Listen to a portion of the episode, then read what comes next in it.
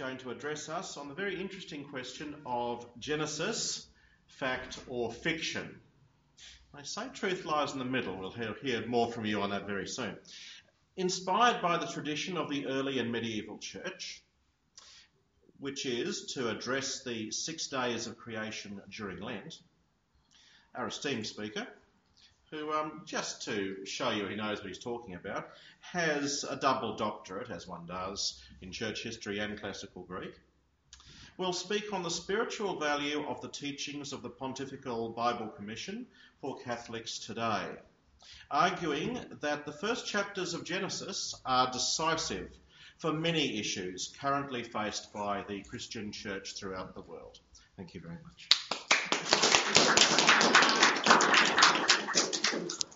Oh, and uh, just as a matter of courtesy, uh, if you could just check your phones on silent.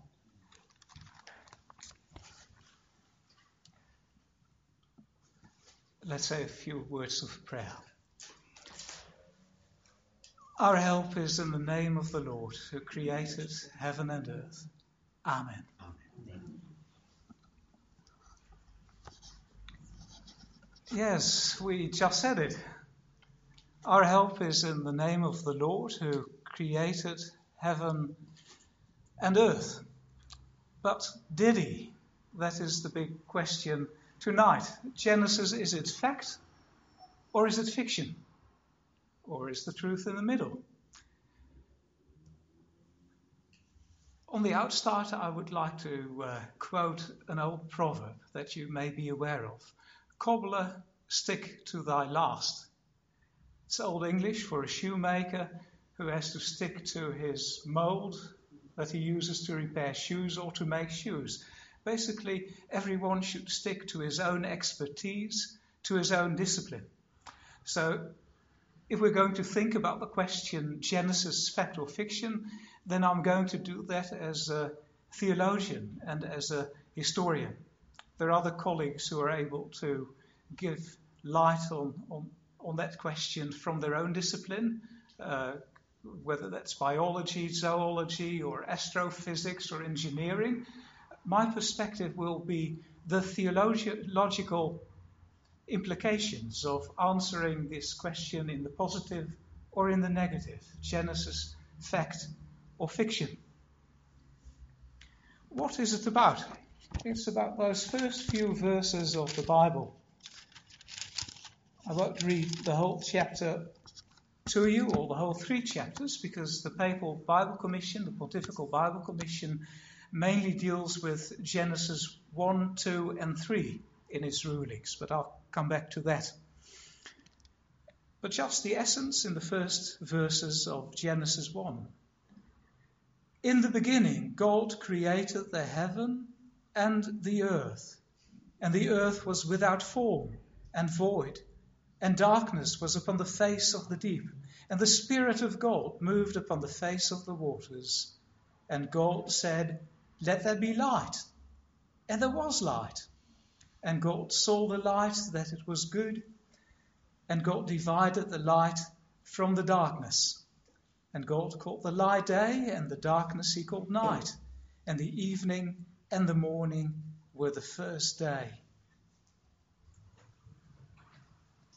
God is our creator. We find that here right at the beginning of uh, Genesis, and it's a very old tradition of the church to address the six days of creation, particularly in this period of Lent, as we humble ourselves in the sight of the Lord, as we I hope some of you still do as we f- fast and prepare and reflect on our uh, uh, sins, and also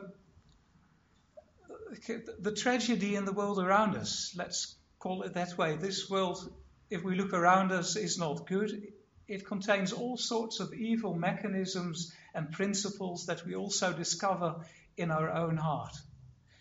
And for the early church, the first creation and Christ's suffering belonged together because the early church lived from that great historical panorama creation, fall, necessity for redemption, then Christ arriving, uh, paying for our sins, and then working towards restoration, ultimately in the new heaven and the new earth. That used to be the Christian worldview. That is reflected in many of the homilies in the early church. For instance, St. Basil the Great.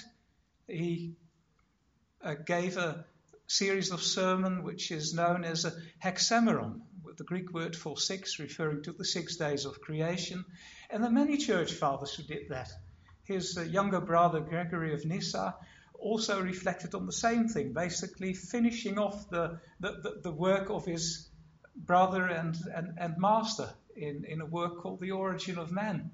But also in the Middle Ages, St. Bonaventura, many others reflecting on this. Why?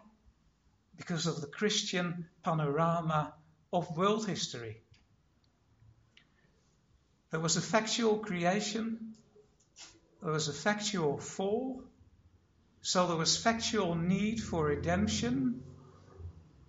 And as that happens, God starts to recreate almost in the same way as he did with the first creation. It's important to realize that as you read through the Gospels, particularly John's Gospel, we read about the Word of God who was with God and takes on flesh.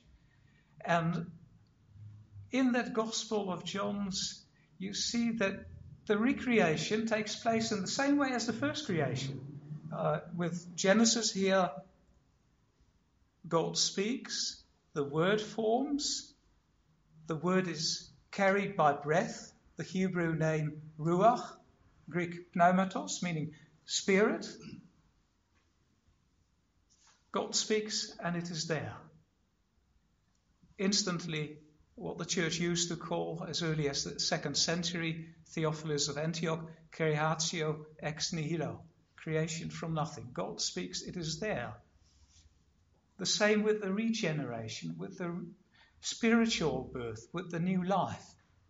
God speaks again. The Word arrives on this planet, comes incarnate, both man and God, intermediator, mediator between God and man, called the Word of God. Why is that? Because God speaks again and He creates again. That's why in John 6, when all those people walk away from Jesus, as He calls Himself the breath of life descending from heaven, uh, so this reason is too harsh, uh, this is a lunatic or a madman, so they walk away.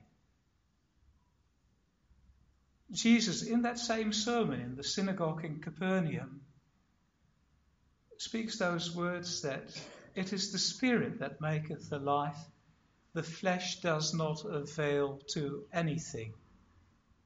So it's again, it's not something that's organized with molecules, but it's the Spirit that makes the life. It's God speaking again, the Word, the Spirit drawing closer, working regeneration in the hearts of believers. So it's important to, to realize that parallelism that the early church saw with the first creation and now with our, our redemption. Is going to speak again. That's why we look forward to Resurrection Sunday, because that is the beginning of the restoration. Connected to that is a Christian concept of history that we have lost today and I want you, I want to remind you tonight that we have lost it. We used to speak about 2018 as a year of our Lord, Anno Domini, or if we take the full expression, in the year of the incarnation of our Lord, because that is what it referred to. It wasn't a reference to Christmas, it was to the incarnation, because in the incarnation, the real miracle took place, God taking on flesh. That is why the year in almost any Western European country used to start in March. It's a late invention by Pope Gregory in 1582 that this is no longer the case. But in all English speaking countries, it lasted until 1752 the new year starting in March. Why? Because of the Annunciation to the Virgin Mary. Mary Day, Lady Day, 25th of March, the start of the new year, because just as the the, the new Sabbath is on Sunday and God makes a new beginning with us, so God makes a beginning, a new beginning in the incarnation, and the new year starts in March. We used to have that. There was a different expression too, which is related. Anno Mundi, meaning in the year of the world, in the year of the creation of the world. That was particularly used in the early church and in the Eastern Roman Empire. It got official status around about the 5th century with Emperor Julianus. All official documents were signed in the year of the world. Why was that? If you read some of those same church fathers that I mentioned, like Theophilus of Antioch, he was probably the first, but there's a whole string of other church fathers after him who worked back through the genealogies of the Bible, just like Luke uh, did and Matthew does, to the beginning of creation. And mm, nearly all of those fathers come for a beginning of uh, creation, a start of this world, or certainly of mankind, round about 5600 BC, before Christ. That is because they took the Bible literally. They took the creation literally, the fall, the redemption, etc., got at work in their hearts right now. They took it so much as face value that they use the Bible and work their way back to the beginning of this world. Under today's pressures, that's very difficult to do because uh, most people will laugh at you. They laugh about the Anglican Bishop uh, Ussher, who was one of the last to work the history of the world back that way. But all of the Catholic Church did in the early church, in the Middle Ages. It's only later on that something changed. The Jews did too, by the way. If you take the book Ezekiel, then interestingly, there are also two starts of the new year, as it were, both in March and in September. September, yes, you guess, the creation of the world. And the Jews still have that today. If you look at the Jewish calendar, that starts in September. Why? Because that's Rosh Hashanah. Why is it Rosh Hashanah, the head of the year, the start of the year? Because of the creation of the world. And then there's also a date in March, wonder of wonders, because of God redeeming his people from Egypt. Do you see the parallelism? Christ entering this world, redeeming his people, and a similar act of God in the Old Testament also March. That's why the first month of the Israelite calendar is the equivalent of our March and the start of the new year takes place in September. So it's as old as Judeo Christian history. We have always believed this. After 1582, we've gradually given up on that.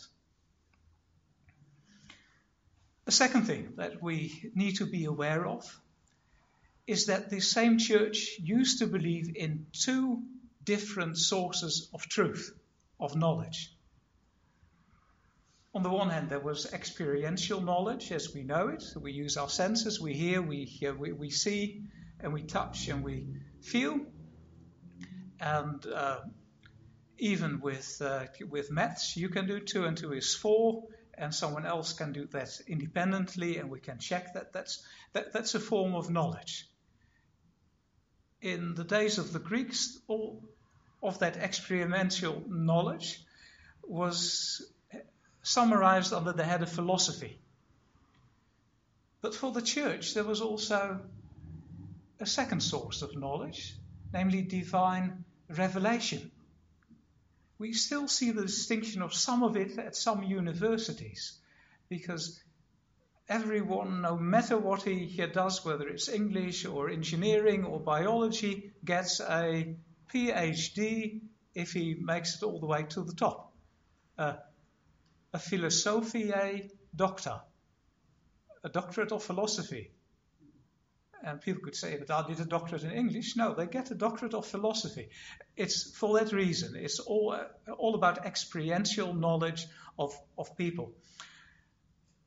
But in the early church, and certainly in the Middle Ages, the other source, divine revelation, was considered a much better source of truth. Today we don't believe that anymore, and we have devaluated theology to the humanities because all religion is made here on earth. Uh, even if we say that it's uh, that it is revealed, it's a product of people. That's how it is treated. And uh, you believe in Jesus, I b- b- believe in U- UFOs, and I'm happy for you. That's the g- general idea. Uh, because it's supposed to be irrelevant. It's sort of human interpretation that's not necessarily uh, true. We don't believe in a God revealing truth over the borders of creation and our reality anymore. But the church used to believe that firmly. That's why we've got the Catholic faith, for no other reason than that. If you read the early church fathers, Augustine, just one example he, in his arguments with the, the, Greek scholars of his day, says that this other form of knowledge, divine revelation, the scriptures, what God t- told to Moses, is much more reliable than anything those Greek scholars could come up with. Why? Because God is truth, God is sovereign, God is almighty, and if those things are true, then He's able to penetrate in our reality and speak reliably just as he did in Christ. And God has the advantage that he knows everything. We humans, particularly if you do a doctorate and start studying a little further, it's, uh, it's the old thing that you start realizing how few things you know and how, how a vast ocean of knowledge is available that you can only think about uh, but not grasp. Uh, the more you know, the more you know that there is that you don't know. Uh, but God knows.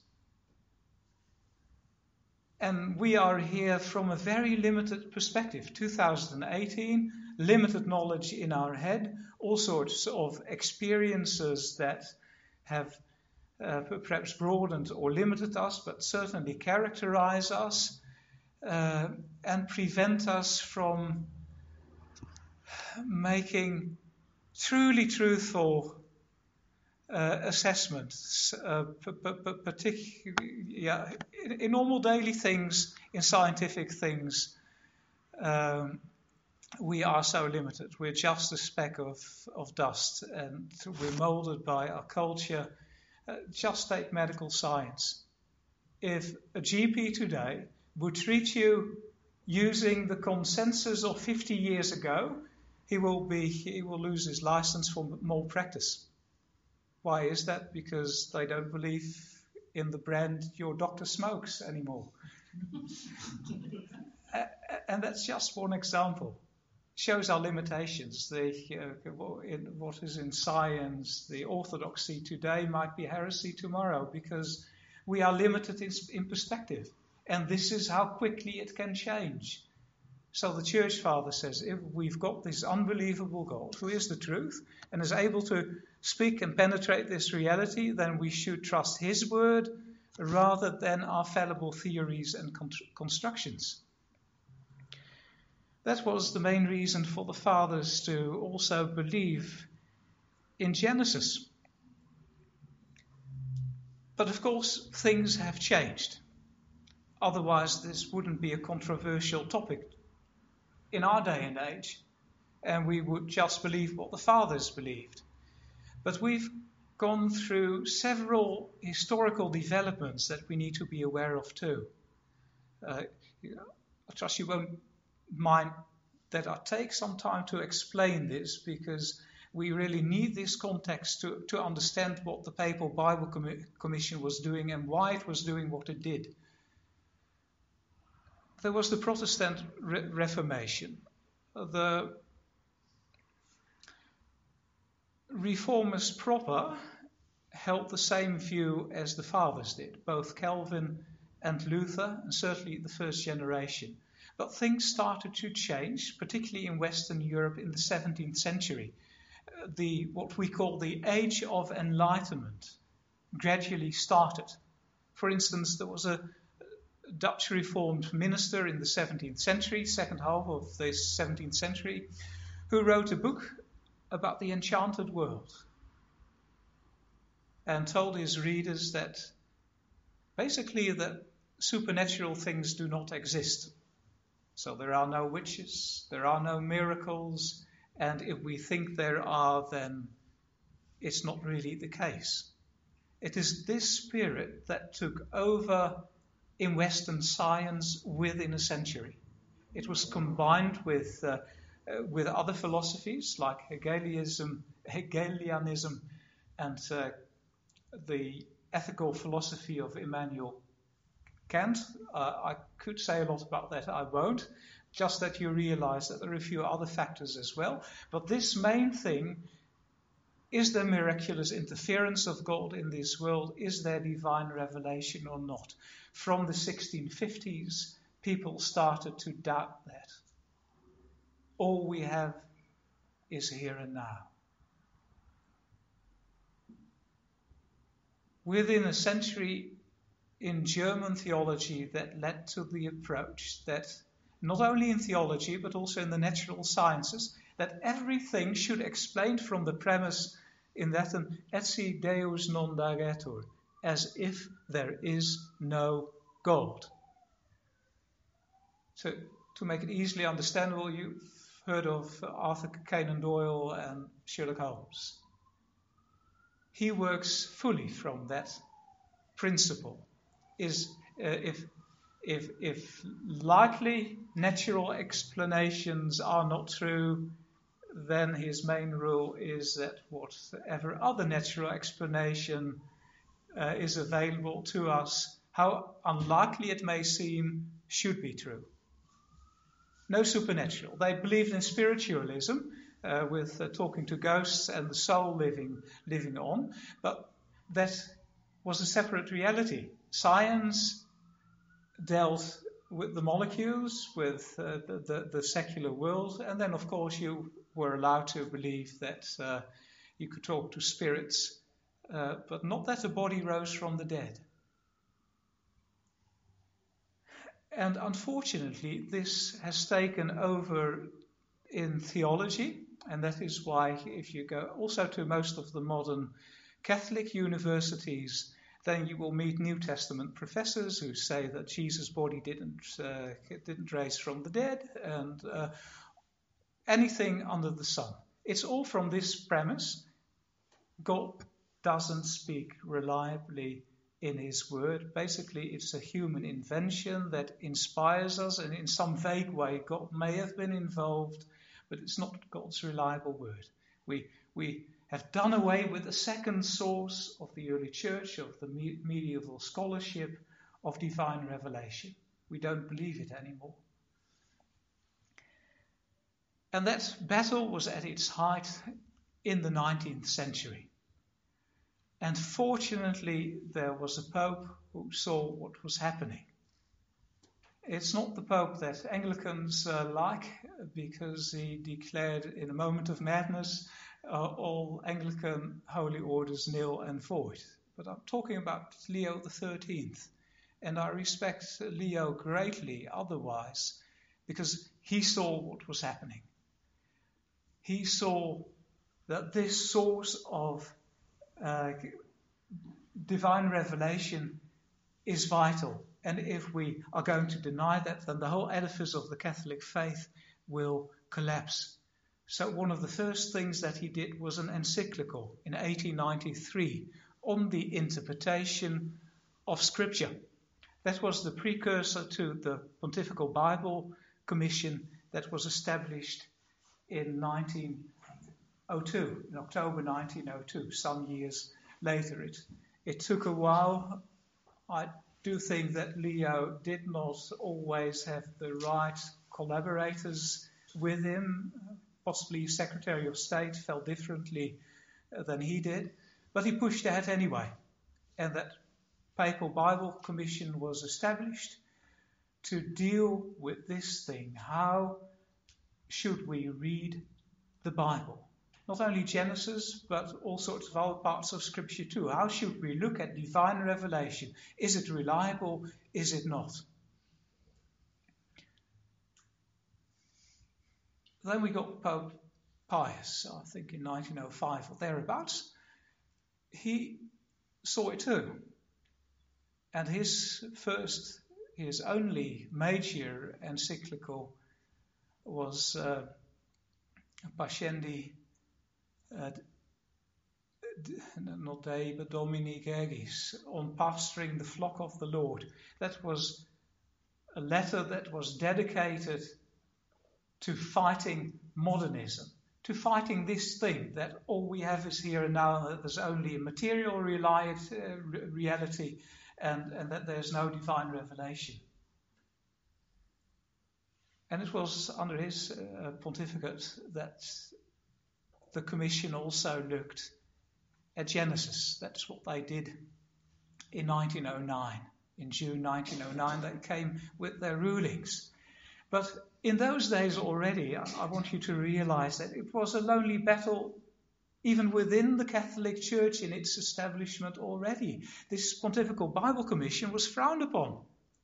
If you were a real scholar, then you wouldn't be chosen for this commission. Initially, it had three cardinals and 12 consultants. Within a year, 28 others. Uh, but even in Leo's days, it's, it's, it was people who believed the Catholic faith who believed the Bible. And in the elitist educational circles, uh, that was not considered scholarship. So it was considered to be the Pope's chess piece in a fight against reasonable thinking. Uh, the Pope won the fight because the Church in general thought like that at the time. There was sufficient support, lots of people who felt the same way and saw the same issues and thought, yes, this Pope is, uh, is right. We need to be careful because otherwise we're going to lose everything and we become lord of religion, as it, as it were. But in the elite circles, it was dicey. Uh, the Pope won the fight by means of legalism and the anti modernist oath, and they all said, Yes, we believe that, but did they? No, of course, they just went underground. They didn't believe, but they continued to work. And once the situation was uh, ready after the Second World War, uh, the very different things started to be taught at the seminaries. But it preserved sort of two generations for the Catholic faith at the time. What did the Commission say? I'm not going to read everything, it's eight questions, and uh, so I'm going to just summarize the findings for you. The first thing, and I should say, this was not a committee that tried to establish new doctrine. It was a commission that sincerely tried to summarize Catholic exegesis on Genesis for the past 1900 years. They try to establish it, that's why it's a magisterium uh, pronouncement.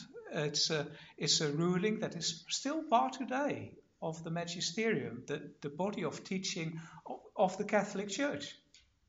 They don't like it, particularly not in Rome. That's if you go to the why if you go to the Vatican website, you will find all sorts of magisterium documents in English, but not this one. You only get this one in Latin and in Italian. There might be a reason for that. But they try to summarize what the church always thought.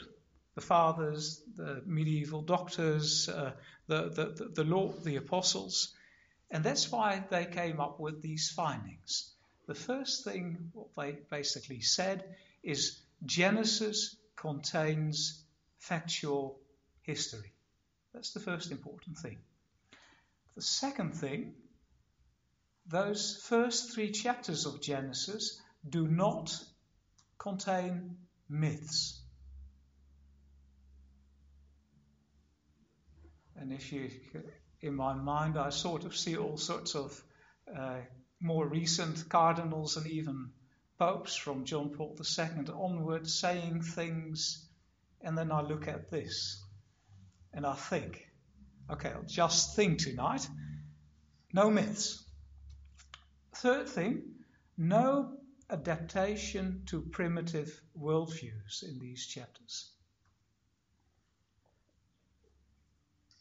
And the three points that I've just mentioned are mainstream teachings at any theological faculty almost these days. That Genesis isn't real history, that it uh, uh, is full of myths, and that it's an adaptation to primitive worldviews.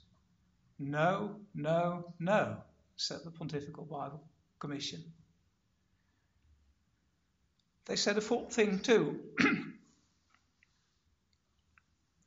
An additional thing it's possible to see spiritual principles and, and, and allegory and, and, read that into these chapters, but that should only take place in addition to the historical reading. They made one sort of exception, which others have used as a loophole. That's the days in Genesis. They said the days in Genesis uh, there's difference of opinion also in the early church already, because there were two prominent fathers, uh, Clement of Alexandria and Augustine, who didn't regard the word day or the creation um, in, in Genesis as taken place in, in a day. They didn't uh, suggest that it was long periods. Quite the contrary. They said God is so almighty that he speaks and it is there. So that's a twinkling of an eye. That's not a day, but that's created and then the things are worked out subsequently. That's very different, but others have used that to incorporate Darwinism into uh, the theology of the church. That's not what the Pontifical Bible Commission intended. Quite the contrary, they were fighting Darwinism. Darwinism was one of the reasons that they uh, that, that they made these rulings and summarized what the church had always been saying. What are the implications for my thinking, for your thinking, for the thinking of, of, of any Catholic Christian, basically? What are we losing if uh, Genesis is no longer fact, but fiction, myth, adaptation, the things I mentioned. Let's read another Bible verse about the fall. In Genesis 3, verse 1. Now the serpent was more subtle than any beast of the field which the Lord God had made. And he said unto the woman, Yea, hath God said, Ye shall not eat of every tree of the garden. In other words, is it really that God said that you can't eat of this tree? Is it really that God said? The reliability of God's word, of God's revelation. This is the first time that it was questioned in human history. Because that is what happens if Genesis is myth. Then you end up with an infallible Bible where we become the judges of what we are still going to accept and what we don't accept any longer. just a few examples. If you page through this Bible, you arrive at Exodus 20. Uh, depending on your Bible, the third or the fourth commandment, the Sabbath day. The Lord commands us to keep the Sabbath day, to keep it holy. Why? For in six days God created heaven and earth and the sea and all those things. Taking it at face value, literally, for uh, the, the way we operate. And skipping a lot of other things to the New Testament. Matthew with his uh, genealogy, Luke with his genealogy, uh, and, and Luke pretending to do careful history, taking a genealogy that works all the way from Jesus all the way to Adam to show the connection between the first Adam and the second Adam, the 72 generations.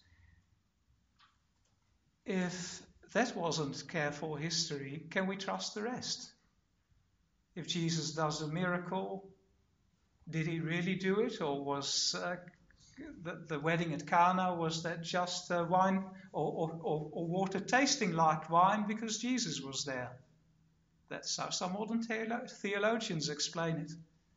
And the resurrection, yes, that's Jesus uh, living on in the minds and brains and hearts of his followers. And the description of those miracles, that's just adaptation to a primitive worldview, basically telling us that Jesus was an inspiring teacher. But in the meantime, the Jesus of those Gospels refers to Abel, to Cain, to Enoch, to Noah, and a worldwide flood.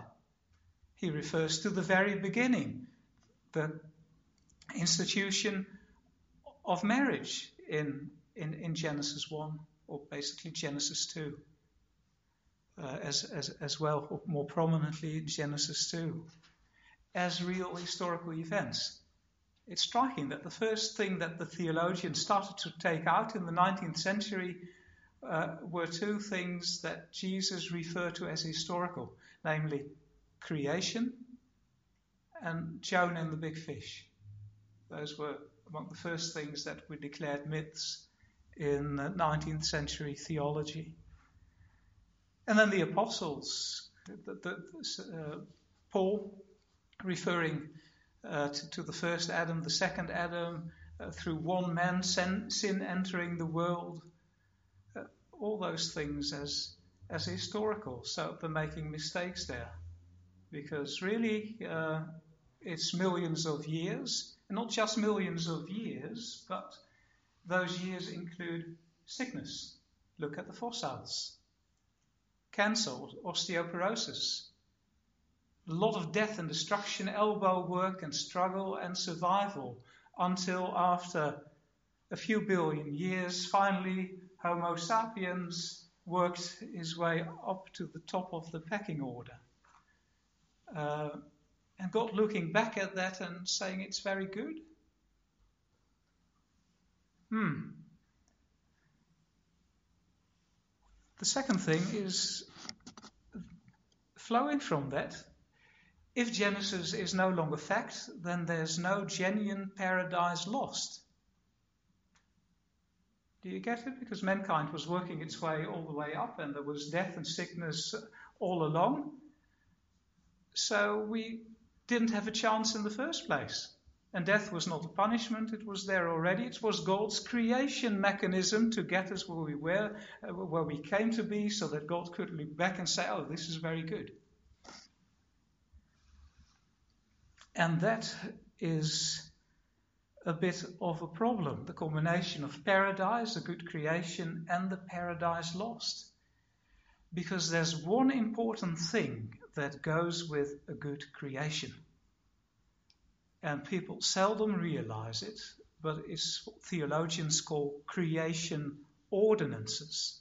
If creation was good, if creation reflects what God is, uh, God's mind about things, then you need a good creation to have authoritative reference. We've got marriage founded in God making things very good and showing, reflecting his intentions.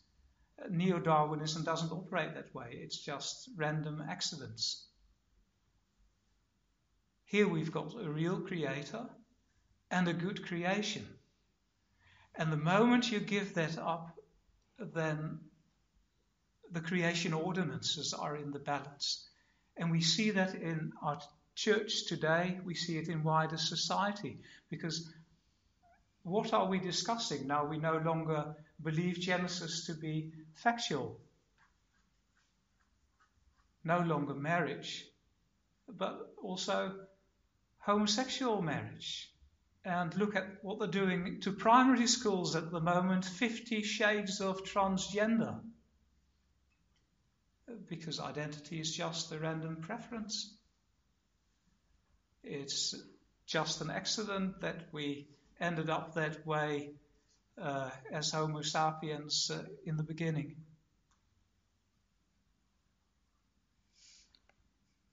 Not just that, but all sorts of apostolic injunctions go too, because uh, there's the headship of, of man, another thing that's been under attack for most of the 20th century and certainly more recently.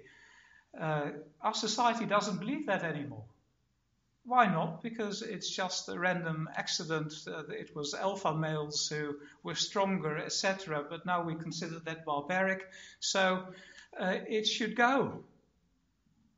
And the Apostle Paul, referring to Adam made first, Eve as a, as a help, not as an inferior being, but with a different station in life because it reflects God's purposes there. We can no longer live with that. I, uh, I wrote a research article the other year and looked at 1 Timothy 2, that's the passage where Paul writes those things. Theologians call that a text of terror these days, reminding us of a dark Christian past. That the church used to believe that Adam was created first and Eve taken uh, and built around his uh, rib. Medically, that's interesting, by the way, because the rib is one of the few bones that grows back. So it was paradise, so it wouldn't have meant lasting damage, but also in our modern world it wouldn't have because that rib would have grown back. But that as an aside.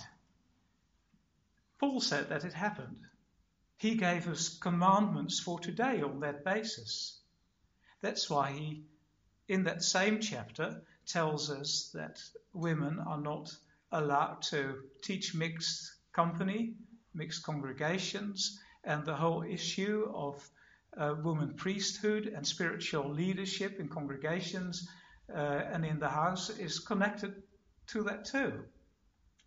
If Genesis wasn't factual, then it can go, and then we can call it a text of terror because it's a, it's a primitive interpretation for the first century, but we no longer bother with that.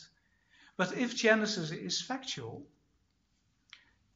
then the apostles' commandment is for today. And then we should follow the Catholic practice that the church had for 2,000 years, uh, that it doesn't happen that way, and that women can teach, but that they teach in a monastery situation to other sisters, etc. Uh, but look at what has happened to our churches today. Parish administrators telling not, not formal priests, but telling the priest what to do. That's a nice way. Uh, and we've heard and seen in the newspapers the pushing for, for, for, for female diaconate and uh, several German uh, cardinals telling us that we should go all the way.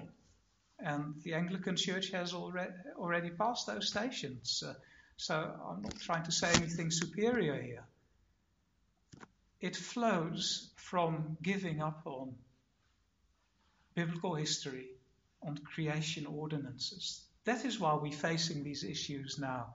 Because if religion uh, hasn't a factual basis, and if, if there isn't real divine revelation, th- then it's anybody's guess and interpretation and then you have your interpretation and I have mine, and uh, we should be friendly and pay our taxes.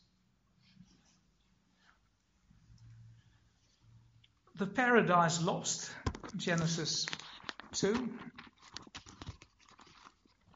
In the Lenten tradition, it's important that I also read a few of those verses. The fall. And the woman said unto the serpent, We may eat of the fruit of the trees of the garden. But of the fruit of the tree which is in the midst of the garden, God hath said, Ye shall not eat of it, neither shall ye touch it, lest ye die. And the serpent said unto the woman, Ye shall not surely die. For God doth know that in the day ye eat thereof, then your eyes shall be opened, and ye shall be as gods, knowing good and evil. And when the woman saw that the tree was good for food, and that it was pleasant to the eyes, and a tree to be desired to make one wise, you see, all experiential knowledge, it feels good, so it must be good. Some pop songs come to mind. and other people shouldn't say anything against it. That's, that's what the song also contains. Yes, Genesis 3, very relevant. Gave also to her husband with her, and he did eat. And the eyes of them both were opened, and they knew that they were naked. And they sewed fig trees together and made themselves aprons. And then they heard the voice of God, and things continue because God was there and he happened to speak as well. Is this paradise lost? Because in Genesis follows the description about the thorns and thistles entering creation and uh, death entering this world. And that brings up the question is there genuine guilt? If we were victims from the start with that Homo sapiens process, we didn't have a chance and we had all those evil things in us from, from the very beginning. But if Genesis is factual, then there's also hereditary sin, original sin. Then there's a reason that Christ should come. Then there's God's interference in this world. We don't believe in acts of God anymore, apart from the concept. There was a Billy Connolly movie about the man who sued God some years ago. Uh, it's a sort of God of the gaps concept that, that was the only act of God that we allowed. So it's a wrong philosophy, but in general, we don't believe in acts of God anymore because it's all natural and it's just your interpretation that you decide to connect God with this. But you uh, shouldn't say that allowed, or at least not when disasters happen, particularly not if they happen in New Orleans or in, in, in other places that are connected to political correctness. All to do with uh, Genesis. Is the evil things that we experience in this world? I've, I've led many funerals, and came to realize that everyone has the, of us has, has the age in his heart. And there's a little voice in every one of us that says, it really shouldn't be that way. This person should have remained. And I want to live forever too. That's because of the original creation. That's how God made us. That was his intention. But uh, the world tells us no, at best it's theological theistic evolution, so it was God's creation tool to, to make you. We use death and destruction, all other things, and then you ended up on top of the pyramid. It could have been Brother Donkey, but fortunately it was you. What sort of God is this? Because that's another thing that the Pontifical Bible Commission considered. What sort of God do we end up with if Genesis is fiction? A God who looks back at billions of years of all the things I mentioned and then uses those words in Genesis, Vehine, Tov, Ma'ot. And behold, it was Tov, and that's the Yiddish, the Jewish word for great, for excellent, and then not just excellent, but it was Tov Ma'ot, it was super excellent. God looking back at that because the end justifies the means? Is that our Father in Christ? I can make the comparison with the 20th century, which was a century of great progress. My one grandmother was born in 1901. It's tremendous what she saw during her lifetime. The bicycles appearing on the street. Later on, the, the motor cars, the radio, the television, uh, modern aircraft, rockets,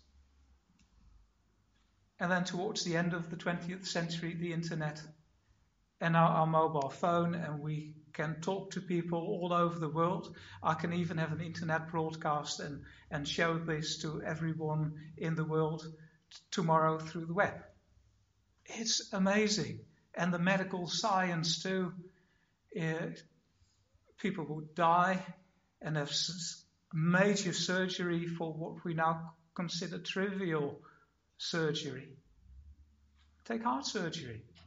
It was a major thing, open heart surgery. Many people did not survive 40 years ago.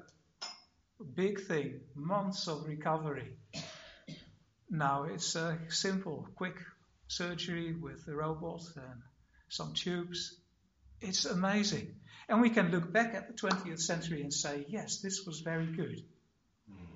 Probably not in the sense of Genesis, because that good means truly good, creation good, as, as, as, as the Jews say.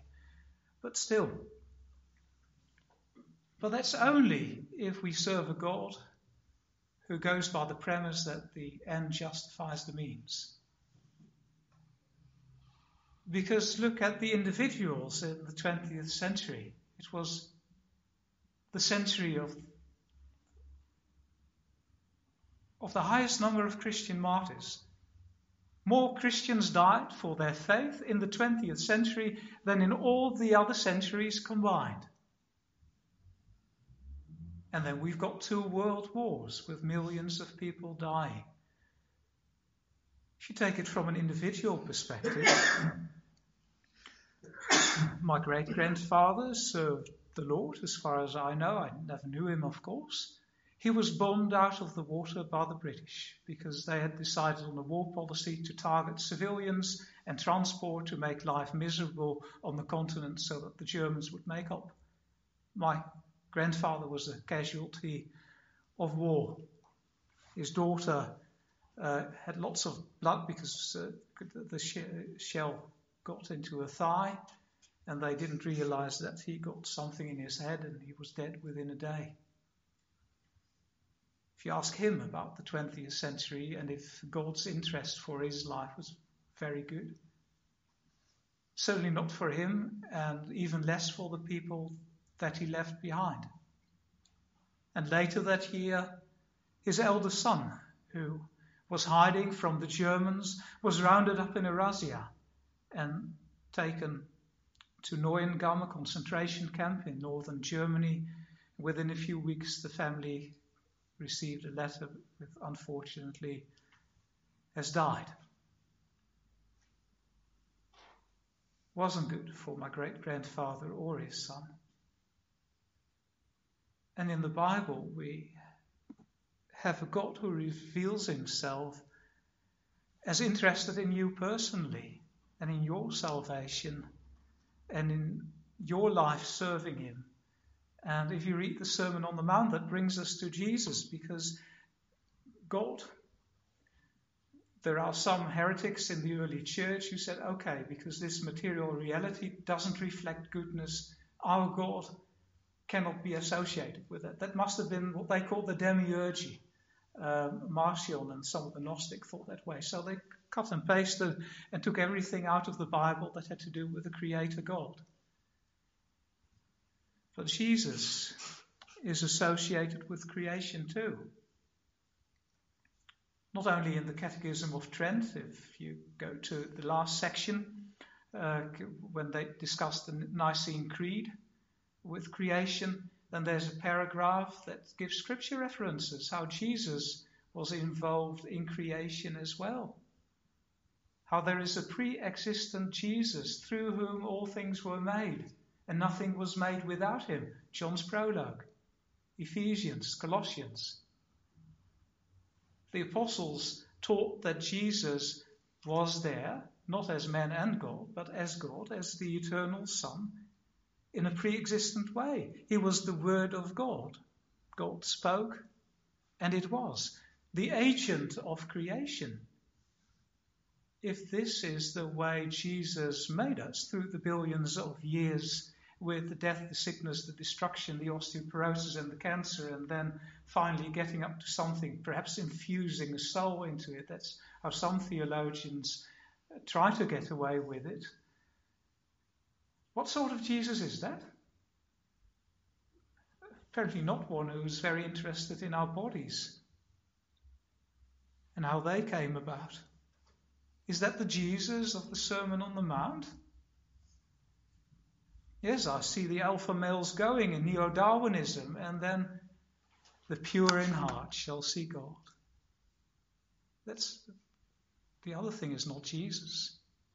The meek shall inherit the earth. The meek are usually not the best adapted to situations in our modern world, and the rest walks over them. No, it's because Jesus represents a truly good recreation that the 12 apostles uh, hung in there. The, all the others walked away, and Jesus asked uh, the disciples, Don't you want to go also? In John 6. And then Peter spoke up and spoke for all of them and said, Lord, to whom should we go? Thou only hast words of eternal life. So it's God, it's Jesus, it's also uh, the, the, gospel. I'll deal with that uh, quickly. I'll just read Romans uh, 5 that summarizes it for us. Romans 5, verse 18.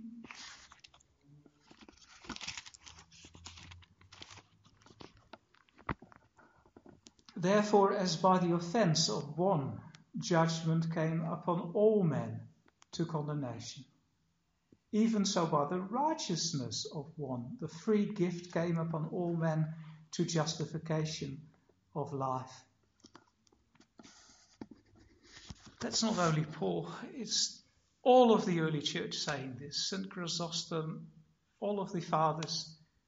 Death entering the cosmos, not just humanity, but the cosmos, because of the offense of Adam and hereditary sin as a result. If this didn't happen, but if it was there all along and in some theological way we've reinterpreted it, then, then you end up with a totally different gospel. Uh, because there was no real guilt. So why should Jesus come to this planet and be incarnate and, and reconcile God and man? Because sickness and death and all those things that we think are terrible are really God's creation mechanisms. So, why a gospel? To undo all of that. It's, it's through Jesus that we've ended up with this mess in the first place. Are we guilty or are we victims? Is there truly a second Adam contrasted with the first one, or is that all theological interpretation? That's, by the way, why you will uh, find in public a lot of ministers, priests, and also people higher up giving up on that. And they say Jesus came to this world to express God's love, whatever that may mean in neo Darwinistic terms. Uh, but that is because the historical foundation for redemption is gone. We have lost that, it's no longer there, so now we have to redefine the gospel, not in terms of Cur Deus Homo, why God became man, of, of, of Anselm in the Middle Ages, but we, we need another gospel and justification and the future. Yes, that's nice to end with. I read from Isaiah the prophet. The, Old Testament prophets, and in their wake, the church fathers, right from Saint Irenaeus uh, onwards, use the first creation and the truly goodness of that first creation as a basis for our expectation as Christians that God is going to make something truly new. Because from a neo Darwinist perspective, if Jesus, who created by means of evolution, is going to create a new heaven and a new earth, then it might be something that after billions of years God says, yes, that was truly good again, but for you as individual, that could be very different. So there's not really a sure basis left that we should look forward to uh, a truly good Christian expectation if Genesis is not factual. The church took Isaiah 11 as a basis for their expectation. The prophecy, remember the same thing God speaking reliably, revealing reliably into this world about the things to come. The wolf also shall dwell with the lamb. That's in the days of Christ's restoration. And the leopard shall lie down with the kid, and the calf and the young lion and the fatling together, and the little child and a little child shall lead them. And the cow and the bear shall feed, the young one shall lie down together, and the lion shall eat straw like the ox. And the sucking child shall play on the hole of an asp, and the weaned child shall put his hand on the cockatrice's den. They shall not hurt nor destroy in all my holy mountain, for the earth shall be full of the knowledge of the Lord. See how the word is again reflected in that. As the waters cover the sea. That was the prophetic expectation. That was what the apostles believed. And one for one, that's what all the early church fathers believed as well. If you read uh, Adversus Haereses uh, against heresies by St. Irenaeus, then he looks forward to the potency of the straw that's going to feed the lion. And basically, all of the church fathers, perhaps one or two little unknown exceptions, believe that there was no animal death in paradise. The only exception was uh, uh, was Augustine. Uh, but all the others, no animal death, and basically on on on the basis of uh, Isaiah. So, a truly good first creation, a truly good restoration that is something to look forward to. Those words of eternal life that caused Peter to, to hang on.